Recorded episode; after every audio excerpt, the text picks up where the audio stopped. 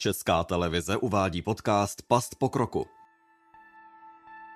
Požár, který nejde uhasit, ten sledují už více než 60 let lidé v americkém městě Centralia. Plameny se rozhořely v květnu 1962 v uzavřeném povrchovém dole a postupně se rozšířily do uhelných šachet pod celým městem. To teď vypadá jako z apokalyptického filmu. Země puká, vystupuje z ní dým a občas se ve městě otevře i 80 metrů hluboká ohnivá jáma. Tragédie v Centrálii je dalším tématem podcastu past pokroku, o lidských inovacích a zásazích, které vedly k devastaci přírody i zdraví. Vítá vás u něj Aneta Černá. Město Centrália v americké Pensylvánii bylo už od 19. století městem uhlí a bydleli v něm hlavně horníci, kteří v okolních dolech pracovali. Jak postupně ale rostl význam ropy, Těžba uhlí tady začala stagnovat. Tak se z jednoho nevyužívaného povrchového dolu stala městská skládka. Pak už stačila jen jiskra. Možná z vysypaného popela, to už dnes nikdo neví. A v dole začalo koncem května 1962 hořet. Plameny se postupně rozšířily do dalších uhelných šachet pod městem. Pokusy o hašení ale selhaly a na větší zásah město nemělo peníze. A tak nechalo centrály pod povrchem hořet. Země se ale začala otevírat a z hlubin šel nejen žár, ale i mračna oxidu uhelnatého. V roce 1984 O neuvěřitelných skoro 20 let později se do řešení situace vložil americký kongres. Uhašení požáru vyčíslili na nejméně 660 milionů dolarů a rozhodli se boj prohrát. Zákonodárci nakonec věnovali 42 milionů zdejším rodinám, aby jim umožnili odjet a najít si nový domov. Odsoudili tak centrály k věčnému ohni a ten bude podle odhadů pod povrchem hořet ještě 250 let. Jsou podobné důlní požáry možné i dnes? A jak se zlepšila bezpečnost práce hluboko pod povrchem země? Téma pro mého dnešního hosta, předsedu Českého báňského úřadu Martina Štemberku. Pane doktore, vítejte. Dobrý den. Eh, v USA hoří doly pod tím městem Centrália už desítky let. Stalo se něco podobného i u nás v České republice? Nějaký požár, který by trval tak dlouho? Eh, myslím, že, že nestal. Eh, aspoň o tom nejsou žádné záznamy. A ten požár v té centráli je takový kuriozní trošku, protože to vlastně ani není požár, který by vznikl tím, že člověk dobývá nějaký nerost, v tomto případě uhlí, ale spíše nezodpovědným chováním eh, lidí, kteří eh, na výchozu sloje, což je místo, ve kterém eh, sloj uhelná vychází na povrch, zřídili skládku odpadů a potom, aby urychlili její likvidaci, Eh, tak ještě zapálili. Přičemž to vše bylo samozřejmě v rozporu i s tehdejšími eh, americkými předpisy. A ten požár se pak rozšířil eh, do starých dobývek, které v tu dobu byly už dávno opuštěné a rozšířil se vlastně po celé té sloji a pod město. Čili takový případ se u nás nestal a nestal se ani tak ne možná proto, že máme nějaké lepší předpisy, ale protože zatím nikoho nenapadlo, Eh, na výchozu sloje eh, takhle přímo udělat skládku odpadů a potom ji ještě zapálit. Může to být třeba i tím, že u nás jsou ty doly eh, konstruované trochu jinak než ty americké? Tady v tomhle případě je to o tom, že se jednalo o staré dobývky, to znamená nějaké úplně prvotní kutání toho uhlí, které právě začal, začíná vždycky tam, kde člověk to uhlí na tom povrchu vidí a není to příliš organizované. A organizovaná potom není samozřejmě ani likvidace takových dobývek, tím pádem oni v tom podzemí tvoří nějakou komunikaci a když se tam dostane oheň, tak ty komunikace potom jsou komunikacemi i pro kyslík a ten vyživuje požár, který se může šířit dál a dál. Eh, kdyby se jednalo o eh, moderní důl, nebo aspoň důl, eh, řekněme, někdy z poloviny 20. století, nebo možná i z počátku 20. století, tak by ta díla pravděpodobně byla zlikvidována způsobem, který by neumožnil takovouhle, takovéhle komunikace. To znamená, byl by uzavřen hrázemi a možná třeba zaplaven nebo zasypán nějakým nehodlivým materiálem. Když to zmiňujete, tak mě by právě zajímalo, když je takový důl uzavřený, opuštěný, už se v něm netěží, eh, přes toho dál nikdo hlídá, nebo je právě přístupný, tak jako v té Americe tam vznikla najednou jakási skládka? Eh, nevím, jak je to. Eh, no, on, ta skládka neznikla přímo na tom dole. Ona vznikla v místě, kde byla ta stará důlní díla v podzemí. A e, když tu skládku stavili, tak evidentně neudělali žádnou izolaci e, mezi tou budoucí skládkou a těmi e, starými dobývkami, ani mezi tou uhelnou stolí a díky tomu, když je ještě napadlo tu skládku zapálit, tak prohořela, ten odpad prohořel až vlastně do těch starých důlních děl a do těch, do těch dobývek. To není úplně obvyklé. U nás takový, taková situace není možná. Já si myslím, že není možná ani ve Spojených státech. Tohle byl prostě eh, exces, který eh, nemá obdoby, myslím, v celém světě. A když teda ten důl už se nepoužívá, tak je tam přesto nějaká, řekněme, nějaký inspektor nebo nějaká ochrana, ostraha, eh, nebo vlastně do toho dolu může kdokoliv se dostat? Ne. Ty doly jsou zlikvidovány tak, že nejsou přístupné. Čili když skončí to dobývání, tak posledním krokem toho dobývání je likvidace toho dolu a ta likvidace toho dolu spočívá v tom, že se bezpečným způsobem uzavře a bezpečným znamená tak, aby se tam nedostali lidé a tak, aby ten důl nepředstavoval riziko pro své okolí. V českých dolech hořelo už mnohokrát. Co bylo nejčastěji příčinou těchto požárů? E, tak vždycky je to e, nepozornost člověka. A to jednak eh, při používání otevřeného ohně, protože jsou takové situace, kdy člověk prostě potřebuje oheň k tomu, aby udělal něco prospěšného a pokud ho eh, nedostatečně kontroluje, tak se může stát nějaký, nějaký, eh, nějaká nehoda nebo nějaké nedopotření, při kterém se ten oheň rozšíří i někam, kam ten člověk nechce. Takže třeba typickým příkladem je svařování kdy eh, ty horké okuje, eh, které, které při tom svařování vznikají, tak můžou zapadnout někde, kde se nachází nějaký hodlavý materiál a pokud se to dostatečně nekontroluje, dostatečně neochladí to místo, tak se může stát, že se rozvine až v požár. Čili to je jeden takový případ. Další případ je, že se používají v dolech různá technická zařízení, která v poruchovém stavu mohou nějakým způsobem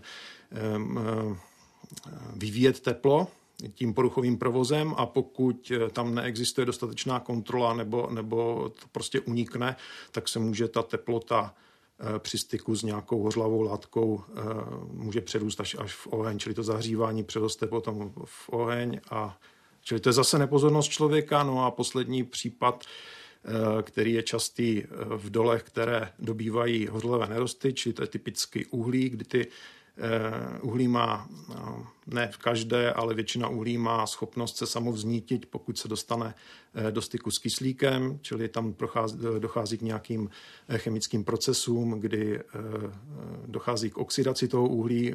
Uhlí přijímá kyslík z atmosféry nebo z toho, z toho ovzduší důlního, zahřívá se a zahřeje se na takovou teplotu, až se vznítí a vznikne požár. Čili to jsou asi tři nejzásadnější nebo nejčastější, obecně nejčastější eh, důvody, proč dochází eh, v dolech k požárům.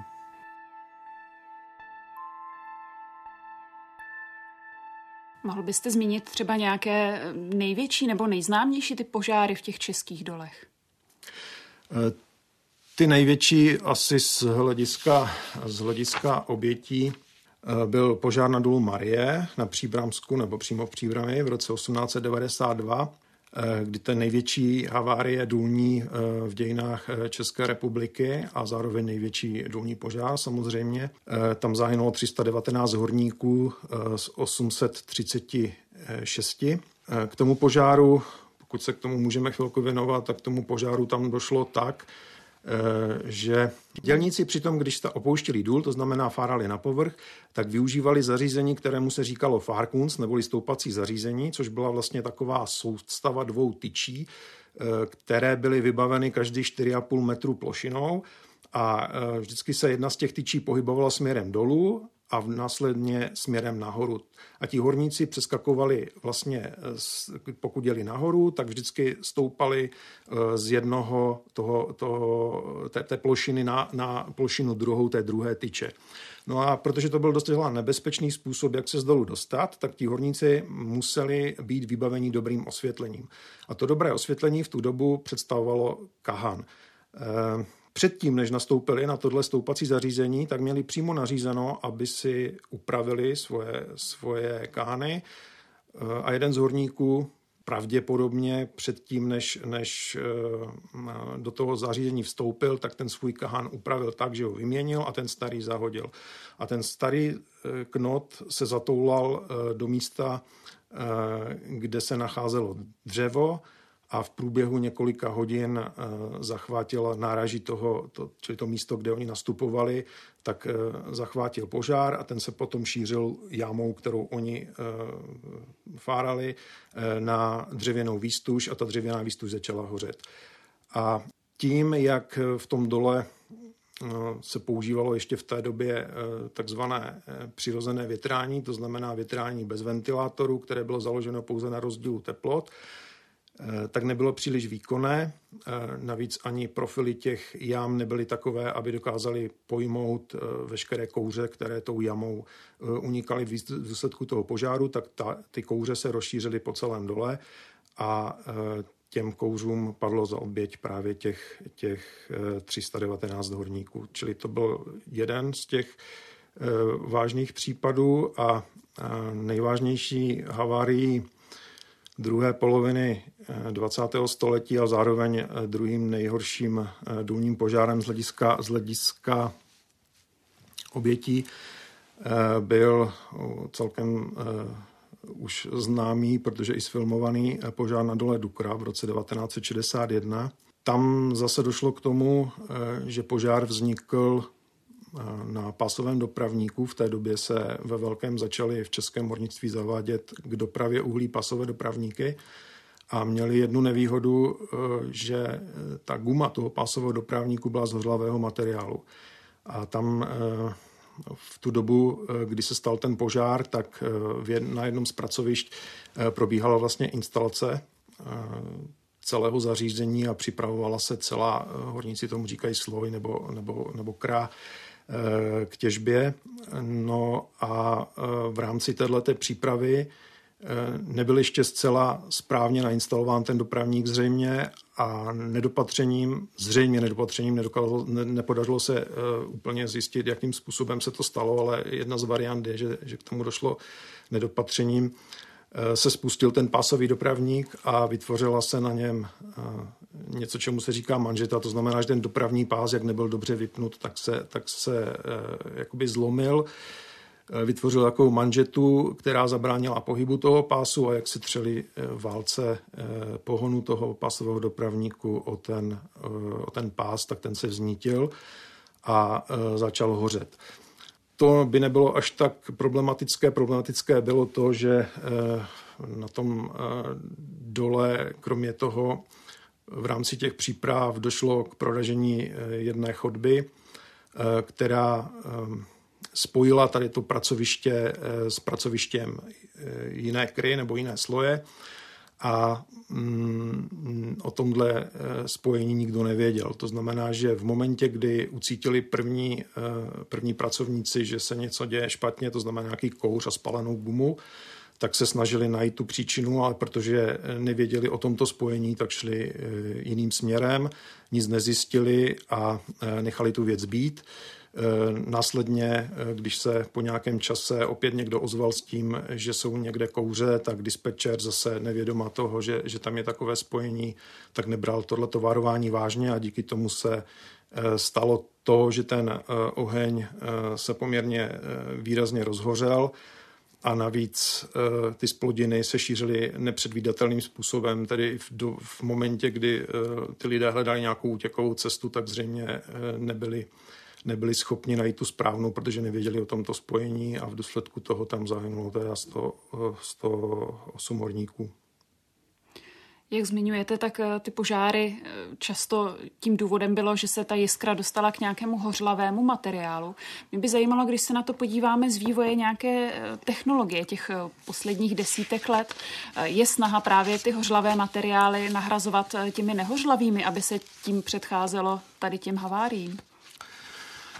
Ano, samozřejmě to je jedno, jedno z opatření, ale eh, vlastně opatření proti požáru není jenom tak jednoduché, že by se nahrazovaly hořlavé materiály nehořlavými nebo že by se eh, více eh, odcházelo od, od nějakého, nějakého používání otevřeného ohně, ono je to celý komplex, komplex opatření, asi bychom tady byli hodně dlouho, kdybych chtěl celý ten systém popsat, protože to jsou jednotlivé dílčí části, které spolu fungují dohromady ale eh, možná, že když už jsem mluvil o těch dvou haváriích, tak by nebylo špatné se třeba, eh, se třeba soustředit na ně, tak eh, když vezmu jenom takový detail, který možná by ani nikomu nepřipadal, jako že to je něco jako ochrana proti požárům, tak na tom dole Marie došlo k tomu, že si ten horník musel opravit ten svůj kahán a odhodil knot, čili to byly kahany, které měly otevřený oheň a mohly kdykoliv eh, cokoliv v podstatě zapálit při neopatrném zacházení. Ty se následně v průběhu eh, let měnily za kahany, které měly ochranu nějakou kovovou mřížkou tak, aby ten plamen se nemohl dostat do kontaktu s jinou hořlavou látkou. Ty byly následně nahrazeny elektrickými svítidly bateriovými, a ani to nebylo všechno, eh, protože ta elektrická svítidla v určitých, eh, v určitých situacích, opravdu velmi extrémních, eh, nebyla úplně výbuchozdorná, tak se nahradili, a to je současný stav, svítidly, která jsou odolná vůči výbuchu. Takže to je třeba, třeba jenom vývoj v této oblasti, co se týká, co se týká výstuže v, eh, zase v, na, na Marii v Březových horách eh, byla výstuž té jámy dřevěná. V současné době se dřevěná výstuž při takto důležitých důlních dílech, jako jsou, jako jsou například jámy, které vlastně tvoří jedinou spojovací cestu mezi povrchem a dolem, eh, tak se dělá nehořlavá eh, a zase to mělo svůj vývoj. Napřed se eh, to dřevo snažilo ošetřit proti tomu, aby, aby aspoň nepodporovalo šíření požáru. Následně se začala používat ocelová výstuž. V současné době jsme v situaci, a to nejenom kvůli požáru, ale třeba i kvůli stability, že se používá betonová, respektive železobetonová Eh, výstuž. Eh, podobně na tom dole Dukla, když jsme u výstuže, eh, tam jeden z důvodů, proč došlo k šíření toho požáru, bylo také to, že od toho pásového dopravníku chytla dřevěná výstuž. V současné době není možné, aby v místě, kde je instalovan pásový dopravník, byla hořlavá výstuž další taková věc. Eh, pokud bychom se bavili třeba o, o těch pásových dopravnících, tak už tehdy vlastně po, té než, po tom neštěstí eh, v tom roce 61 se přijalo opatření, eh, že se co nejvíc tlačilo na přechod od hořlavých pásů k pásům nehořlavým, nebo aspoň takovým, který nepo, nepodporují hoření. To znamená, že doutňají, ale dále nehoří, to znamená nerozšiřují ten požár. A v průběhu nějakých 20 let se dosáhlo toho, že na drtivé většině eh, dolů byly, eh, byly ta, byla ta, byly ty pasové dopravníky vybaveny už tímto typem pásů. Dalším problémem třeba u toho dolu Dukla, a to má zase svůj vývoj, bylo, že tehdy se zjišťování požáru spolehalo pouze na kontroly pracovníků a hlášení pracovníků z dolu Eh, kteří nebyli ani vybaveni pořádnou deteční indikační technikou, která se v té době teprve ještě, ještě eh, nějakým způsobem zaváděla. Eh, právě od toho roku 61 opět byla akcelerace zavádění moderních způsobů indikace a detekce plynů, které vám říkají lecos o atmosféře v dole, ať už z hlediska toho, jestli se tam náhodou nešíří spaliny požáru, nebo tam není výbuš, nejsou tam výbušné směsi, tak zase to mělo svůj vývod. Napřed se používaly takzvané detekční trubičky, což je vlastně skleněná trubička naplněná chemickou látkou, kterou když prosáváte vzduch, eh, tak ona se zabarví. Eh, na té trubičce máte nějakou škálu a podle toho dokážete odhadnout nebo stanovit eh, z víceméně stoprocentní nebo téměř stoprocentní přesnosti koncentraci, koncentraci toho příslušného plynu. Eh, odtud jsme se posunuli dále eh, k eh, přístrojům s čidly, které už sami vám vyhodnotí, jaká je tam koncentrace. To už jsou elektrické přístroje až eh, k takovým eh, přístrojům, které vám eh, měří více plynů, máte je na krku a oni vám oznámí, že je nějaká havarijní mes.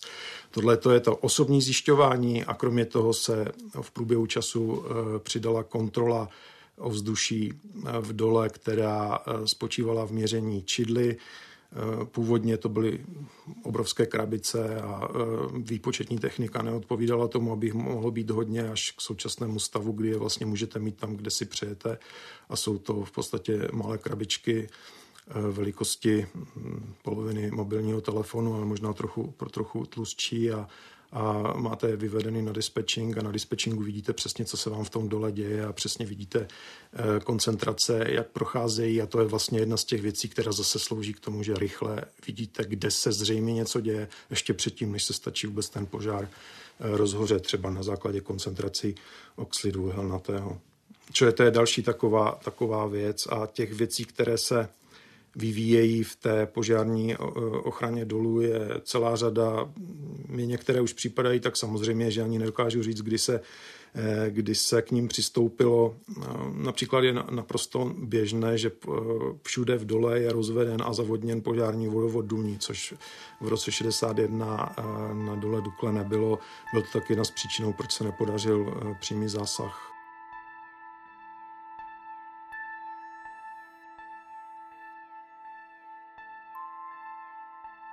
Vy jste teď dobře popsal uh, ty požáry, které se udály v historii. Mě by zajímalo, jestli i teď k těm požárům dochází a jestli, jak jsou rozsahem velké, jestli jsou třeba tak dobře zvládnuté, že my se o nich vlastně ani nedozvídáme. Právě ty velké havárie budí dojem, že těch požárů v minulosti bylo mnohem víc ale uh, ono jich bylo mnohem víc těch, které se dokázaly rozvinout uh, v něco, co dokázalo způsobit větší škodu. A právě, jak jsem mluvil o tom, že se v současné době eh, velmi dostala dopředu technika eh, zjišťování zjišťování eh, stavu ovzduší v dole, ale kromě toho se taky eh, velmi dopředu dostala způsob větrání dolů, kdy, jak jsem vám říkal, na Marii, na Marii tam byl přirozené větrání, to znamená bez ventilátoru. V současné době jsou na všech dolech výkonné ventilátory, u kterých dokážete přesně předvídat, kudy budou proudit kudy proud, eh, lidově řečeno, kudy bude proudit eh, tím dolem vzduch. Podle toho můžete pak lépe, eh, lépe řídit útěk lidí z dolu ať už eh, ještě se vracím asi k tomu, která jsou zavedená opatření na dole Marie, došlo, eh, došlo a potom vlastně i na dole Dukla k úmrtí těch zaměstnanců také, protože neměli vlastně úplně šanci být zachráněni už v té době, kdy se ty požáry takto rozhořely, protože neměli dostatečné ochranné prostředky. Na dole Marie používali eh, kapesník namočený v octu, bohužel v místech, eh, kde máte vysoké koncentrace eh, škodlivin a kde není kyslík, vám taková ochrana nepomůže.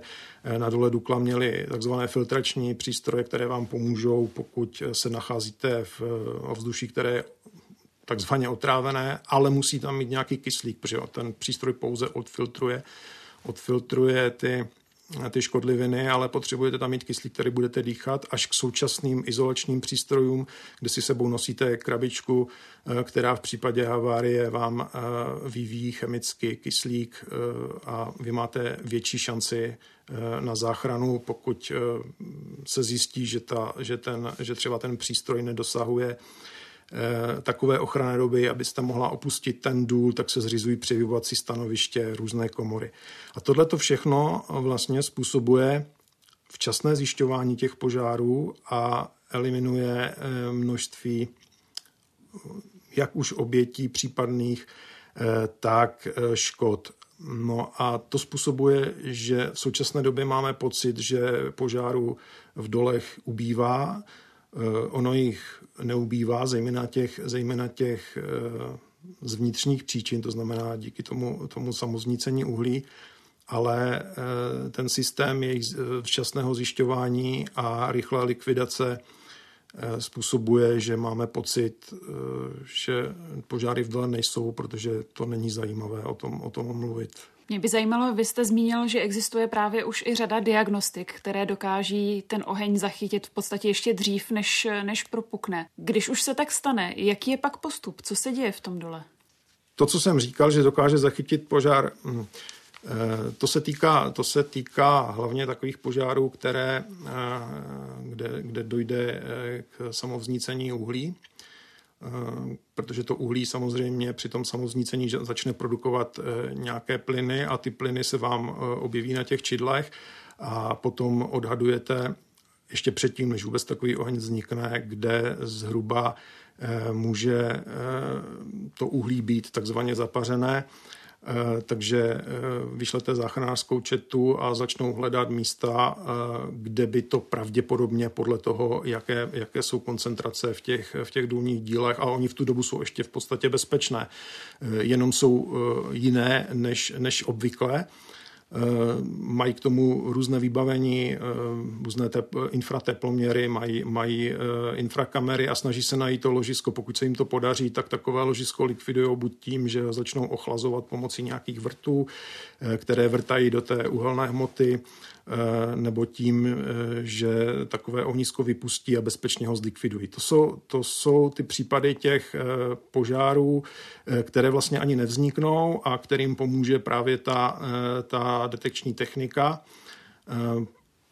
Pokud se bavíme o těch požárech, které vznikají tou nepozorností, tak i tam ta technika pomáhá, zejména třeba u, u těch pásových dopravníků, které kromě toho Eh, kromě toho, že to můžete zjistit eh, vlastně, vlastně eh, čidlem, které zjišťuje koncentrace plynů, tak ty dopravníky a celá řada zařízení je vybavená už nějakými teploměry, které při překročení nějaké meze něco signalizují nebo cestují celou tu soupravu, aby nedocházelo k dalšímu zahřívání.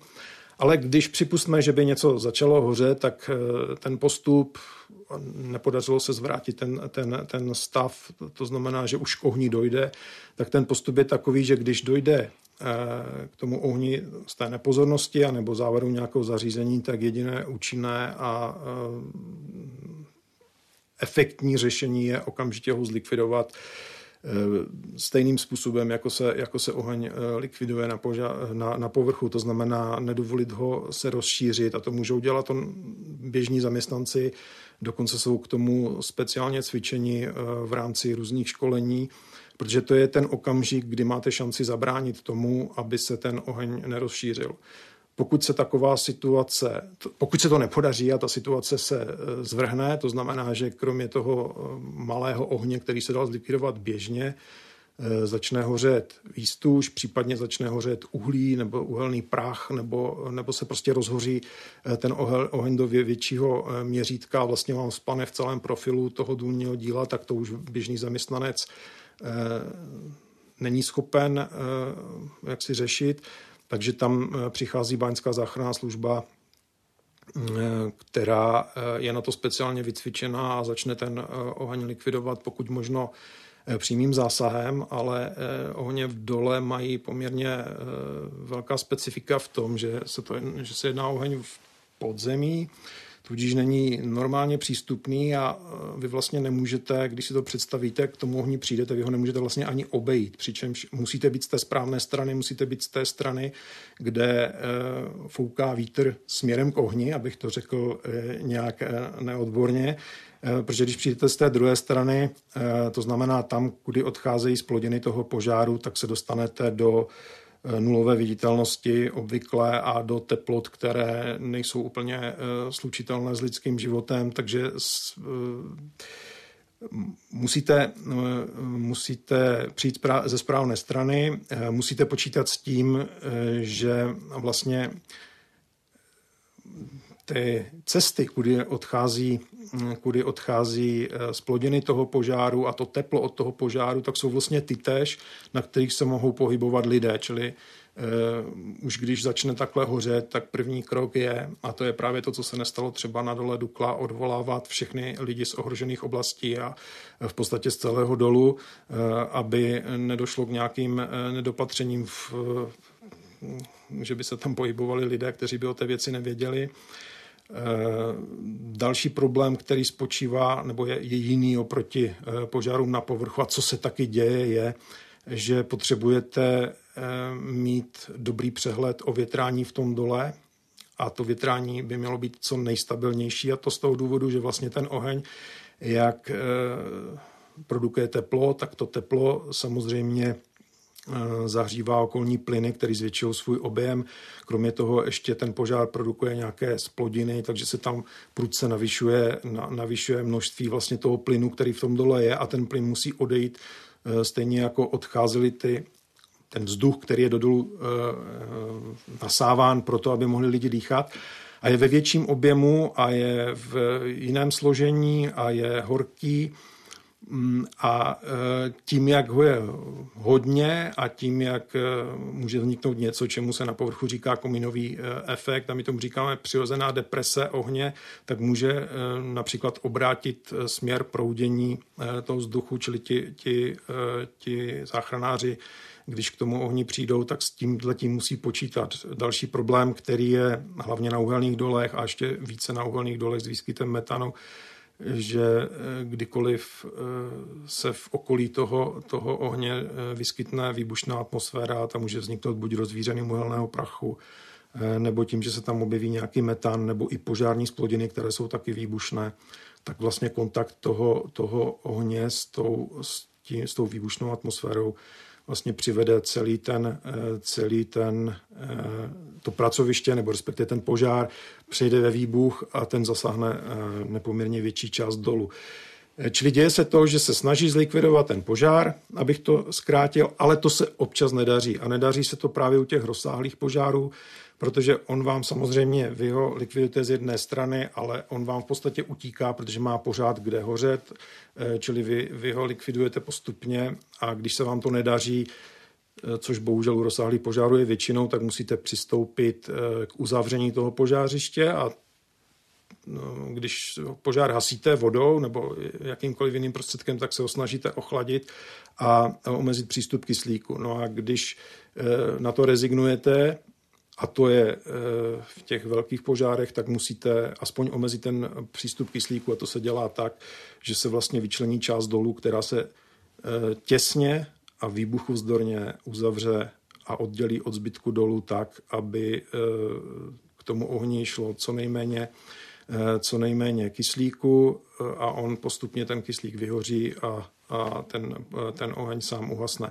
U nás máme takovou, takovou specialitu, která nás eh, eh, staví na vrchol, vlastně nebo na jeden do špičky eh, světového hornictví nebo i záchranářství, kdy my tomu ještě pomáháme tím, že do toho uzavřeného požářiště napouštíme inertní plyny, což je, což, což je běžné jako ve světě, ale u nás je to ta špička v tom, že my máme dusikový rozvod, který vede z Ostravy eh, z výrobní dusíku a je rozveden po všech dolech Ostravsko-Karvinského revíru, teda konkrétně teď už jenom po té karvinské části a e, produkuje dost velké množství dusíku a vlastně okamžitě. Takže vy vlastně při tom, když uzavíráte to požářiště, uzavřete to, ho, tak můžete hned aplikovat eh, inertizaci toho prostředí. Což byste jinak musela dělat tím, že byste vozila v cisternách Eh, v cisternách kapalný dusík, anebo byste si ho vyráběla někde nějakým molekulárním cítem, což zase neodpovídá objem.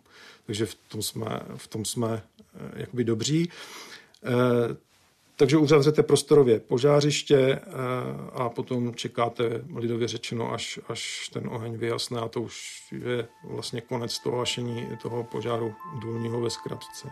Čili přímý zásah, když to nejde, tak uzavřít požářiště a provést nepřímý zásah.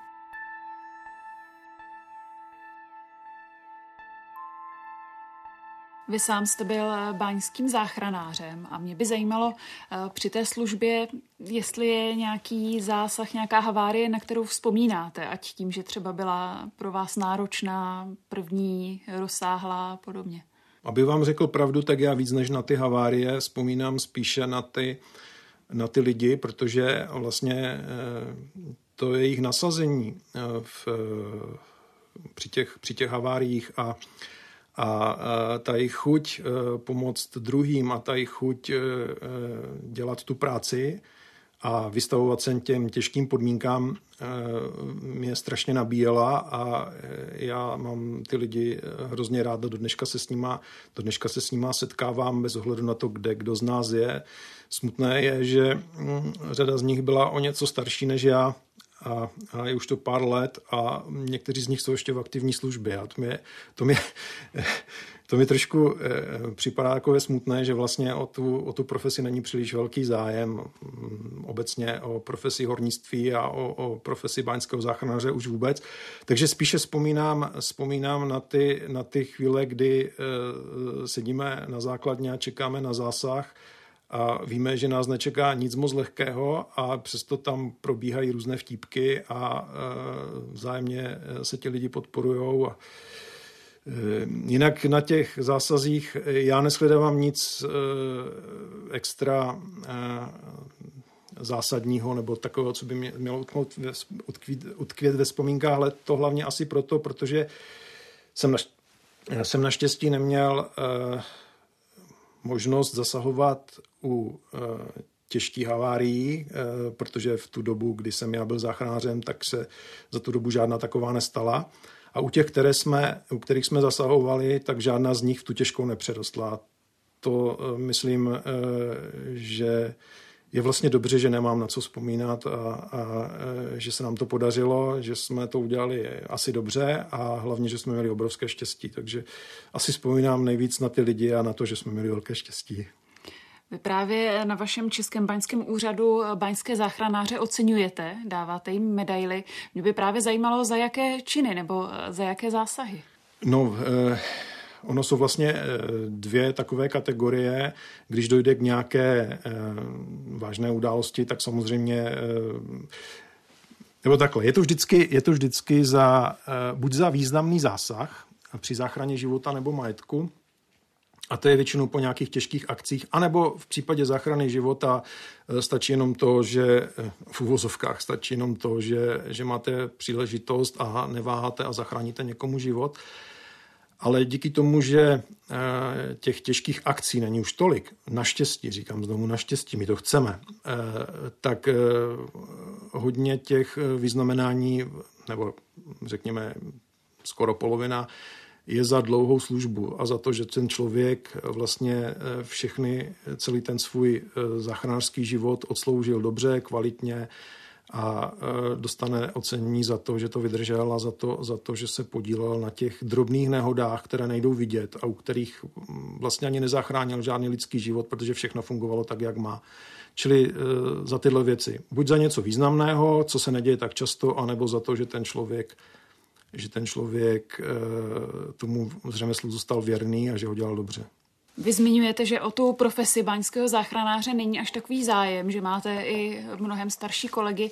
Ehm, nemůže to vést podle vás k tomu, že za pár let třeba těch baňských záchranářů bude málo, až tady tito lidi odejdou eh, do důchodu a bude třeba hrozit, že takových havárií bude víc a nezvládnou se tak dobře? Hmm, eh, máte pravdu, ono to ale není jenom o záchranářích, protože vlastně záchranář Mm, není eh, v podstatě v hornictví nic jiného než horník, který umí používat dýchací přístroj a umí pracovat v ovzduší, které není slučitelné se životem a umí se v tom, v tom prostředí nebezpečně nějak chovat. Čili to jsou vlastně horníci, kteří o tuhle práci mají zájem a mají k ní nějaké předpoklady, ať už fyzické nebo, nebo mentální. No a protože ubývá těch horníků a těch horníků ubývá nejen proto, že o to není zájem, ale i proto, že hlubiná těžba eh, v České republice eh, postupně eh, končí, když teď máme nějaké nějaké hornické světilko v tunelu, třeba, třeba s těžbou litia, ale toho, to je ještě budoucnost. Ale tak je to vlastně jako logický důsledek, že s tím hornictvím ti lidé skončí. Problém je, že v současné době bychom ještě potřebovali pár těch eh, mladých, kteří to dotáhnou v tom horizontu nějakých třeba pěti, deseti let a samozřejmě chtít po někom, eh, aby dělal v práci, která má takový malý horizont, je, je hodně složité a asi i chápu ty mladé, že, že o to nemají zájem, přestože z mého pohledu je to velmi zajímavá práce.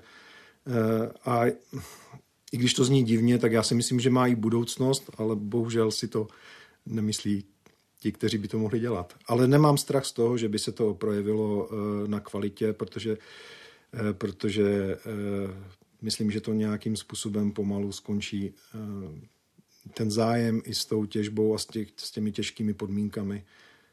Takže nemám takovou obavu. Vy stojíte v čele Českého báňského úřadu. Mě by zajímalo, co vaše instituce kontroluje.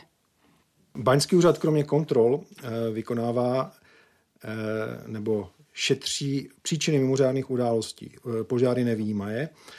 No a na základě těch příčin potom stanovuje opatření. A to opatření stanovuje dvojím způsobem. Buď vydává nějaká správní rozhodnutí, nebo v rámci povolování činnosti nařizuje bezpečnostní opatření v místech, kde se v budoucnu má dobývat. A druhá varianta je, že vydává vyhlášky. Takže dělá jako legislativní činnost a vyhlášky, které se samozřejmě týkají eh, bezpečnosti práce v hornictví.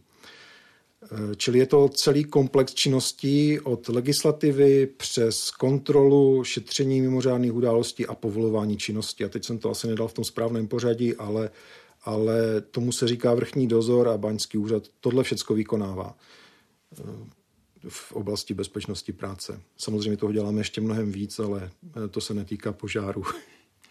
Mě by zajímalo, co se týče právě těch kontrol. Jestli jste, eh, nebo jestli vzpomínáte, že jste někdy narazili na situaci při kontrole, kdy jste si sám řekl, že tam byste třeba nechtěl pracovat, že byste se tam až bál pracovat, že ta bezpečnost a ochrana při práci tam byla na hodně špatné úrovni. Eh, v českých dolech se mi to nestalo. Někdy člověk má představu, že by něco mohlo být líp, eh, zejména na těch pracovištích, které jsou v nějakém přechodu, že se tam něco vyvíjí, ale, ale eh, to je jenom osobní představa, jinak, jinak ta kvalita eh, úrovně bezpečnosti je skvělá a já jsem to řekl vlastně jenom proto, protože jsem měl příležitost no, být i v dolech mimo Českou republiku a tam jsem si říkal, tak tady bych teda pracovat ne, nechtěl úplně. A můžete říct, kde to třeba bylo? Aspoň ne, nechci to říkat. Geograficky třeba Geogra- Bylo to v Evropě, bylo to v Jižní Evropě, ale tam to odpovídalo asi té úrovni toho nebezpečí. Eh, ono to je tak, že vlastně z hlediska eh, úrovně bezpečnosti práce jsou české doly asi špičkou v Evropě a řekl bych, že i špičkou ve světě a srovnatelné s německými doly a s polskými doly, řekněme. Eh, kde vlastně vycházíme ze stejných tradic, které jsou někdy už od, od, od, od začátku průmyslové revoluce a vlastně se k nám chodí i zbytek Evropy, která se snaží rozvíjet těžbu, anebo i zbytek světa učit, i když Někteří eh, tím, jak hodně těží a tím, jak eh, se jim to vyvíjí rychleji, protože tam samozřejmě, kde je těžba, tam jsou peníze, tam jsou možnosti rychlejšího vývinu, tak, tak si myslím, že nás uh, mají šanci a možná někteří už ji předbíhají, hlavně takoví ti ekonomičtí tygři. Ale co se týká té úrovně českého hornictví a bezpečnosti, tak jsme, jsme špička. Nemám strach várat v českých dolech a nikdy jsem neměl.